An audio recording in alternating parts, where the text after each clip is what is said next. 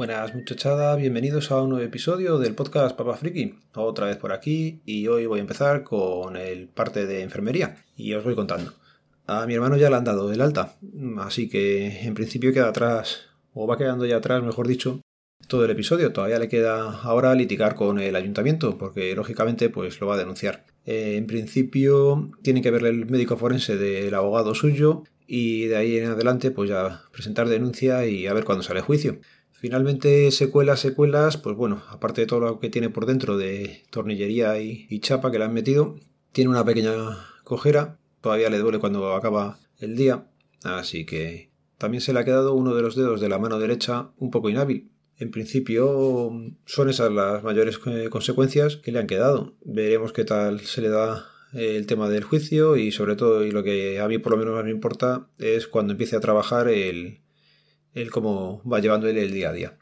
En principio, este día, este lunes pasado se incorporaba a trabajar, pero la empresa le han obligado, entre comillas, a que coja todas las vacaciones. Así que nada, por un lado mejor, y ya vuelve directamente el 2 de enero a, a su puesto de trabajo. Habrá sido prácticamente un año lo que ha estado de baja. El accidente fue el 14 de febrero, así que no está mal. Por lo menos puede contarlo, que no es, que no es poco. Más cosillas de temas médicos. Pues mira, eh, estoy hoy bastante mejor del pie.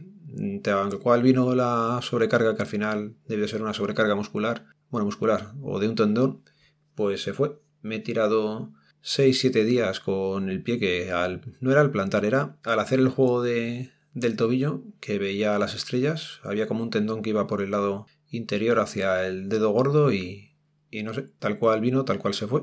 Pero leche, que me ha dejado una semana dique seco que no podía hacer nada.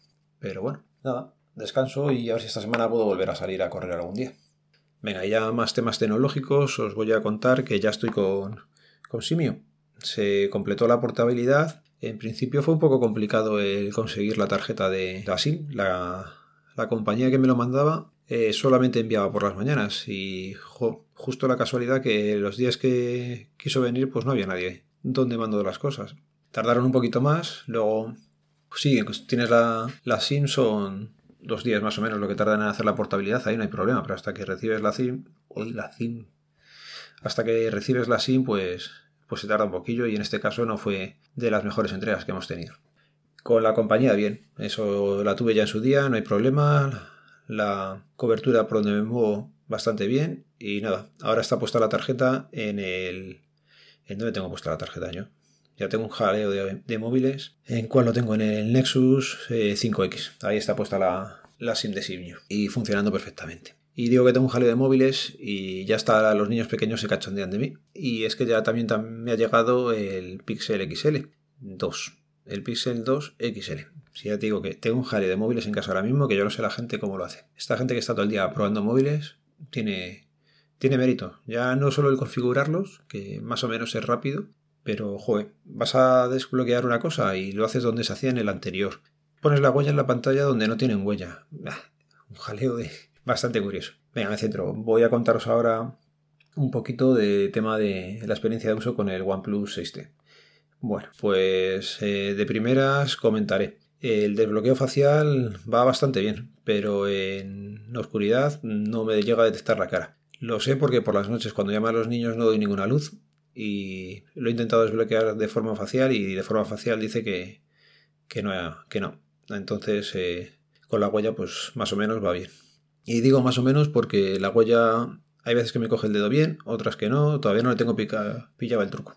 No sé muy bien si es por el tema de del no sé, que no estoy acostumbrado a hacerlo con el dedo derecho gordo con el pulgar. Pues yo normalmente en todos los móviles que he tenido era desde la parte trasera. Era con la huella en la parte trasera, con el índice y lo hacías fenomenal. Pero en este con la parte de delante o no va del todo fino o yo no me apaño muy bien.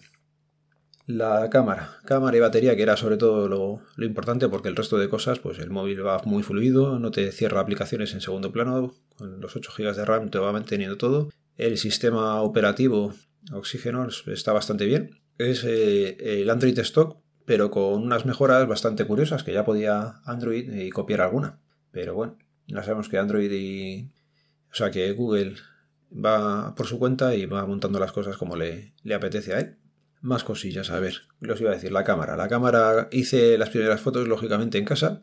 Y el problema es que muchas de las fotos que yo hago son en casa. Y no salieron tan bien como esperaba. No sé si porque no hay mucha luz en mi casa, no sé si por qué, pero las fotos eh, no me gustaron. No me gustaron.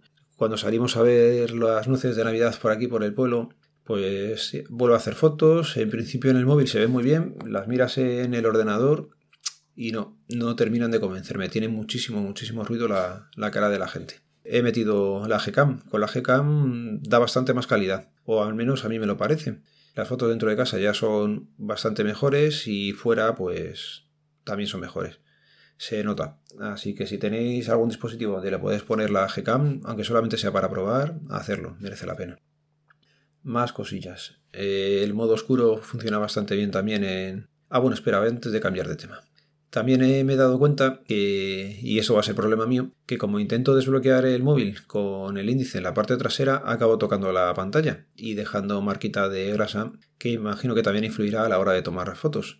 Los otros móviles, eh, aunque tenían ahí la huella dactilar en la parte trasera, no tocaba yo la, cámara tantas veces como me pasa en este. Claro, en este no hay, no hay huella, con lo cual siempre toco cámara. Así que eso es fallo mío. Así consigo corregirlo y voy cogiendo costumbre de no tocar ahí.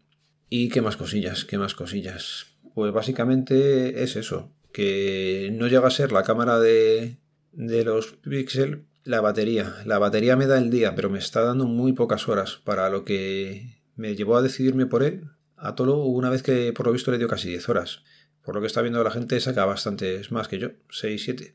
Pero no, yo estoy en 4, 4 y media, que sí, que me da para el día, pero no, no es lo que yo me esperaba. De momento me lo quedo pero mm, mm, sin estar convencido, convencido al 100%. El móvil es muy bueno, si venís de cualquier otra cosa o no estás, o es que son muchos años usando Pixel, entonces, y Nexus. Si venís de cualquier otra cosa, vais a ver que el móvil es muy, muy bueno. Pero ya digo, no me ha convencido del todo. Y ahí, pues nada, eh, la cámara y tema de, de, experiencia Pixel, pues voy a seguir con, con el Pixel 2, que me llegó de Buy, que os cuento ahora un poquillo más. En principio eh, tenía que haber llegado, ya lo comenté en el otro podcast, casi para el 10 de diciembre y este lunes pasado me llegó el móvil, así que fenomenal. El envío bastante bien. A la hora de sacar el móvil, pues ya ves eh, algo raro en la caja y es que no viene con, con las cosas como tiene que venir. Lo sé porque tengo el otro Pixel que sí que venía vendido bien con todo, con cargador y con todas demás cosas. Pero vamos, eh, lo importante no es la caja, es el móvil. Y el móvil hice como con el OnePlus batería con lamparita de Xiaomi y a mirarle imperfecciones. Lo que pasa que en este se le ve más fácilmente. Tiene tres rayitas en el diremos arañazos, ¿vale? En lo que es la pantalla, una abajo a la derecha y un par de ellas como en la parte superior.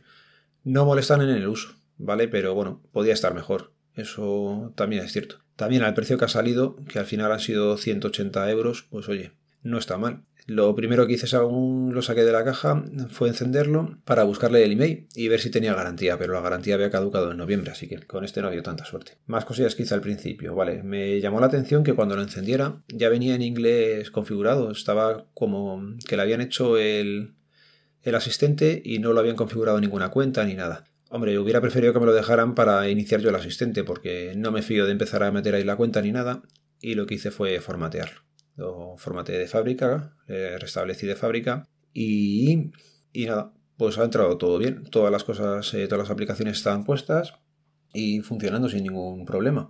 Aquí le tengo que he pedido una funda para no, para no fastidiarlo. Estos móviles, o yo soy imposible de llevarlo. Ah, por cierto, tema de, de usabilidad o de manejabilidad del OnePlus 6T, sin funda es imposible llevarlo se escapa como si fuera una trucha recién sacada del río, macho. Eso es imposible de, usar, así que de momento estoy con la funda original. Ya digo, la limpié en su día y le queda como anillo al dedo. Va fenomenal. Así que de momento voy tirando con esa. Y no me voy a extender mucho más porque tampoco es para analizar un Pixel 2 XL a día de hoy y el OnePlus pues es es la experiencia de, alguien que se ha pasado directamente con, un Pixel. Las pantallas, pues mira, tengo ahora mismo las dos encendidas, estoy grabando con ambos dispositivos delante, con el Pixel XL y con el OnePlus a la derecha, y se ve muchísimo mejor la pantalla en el, en el OnePlus.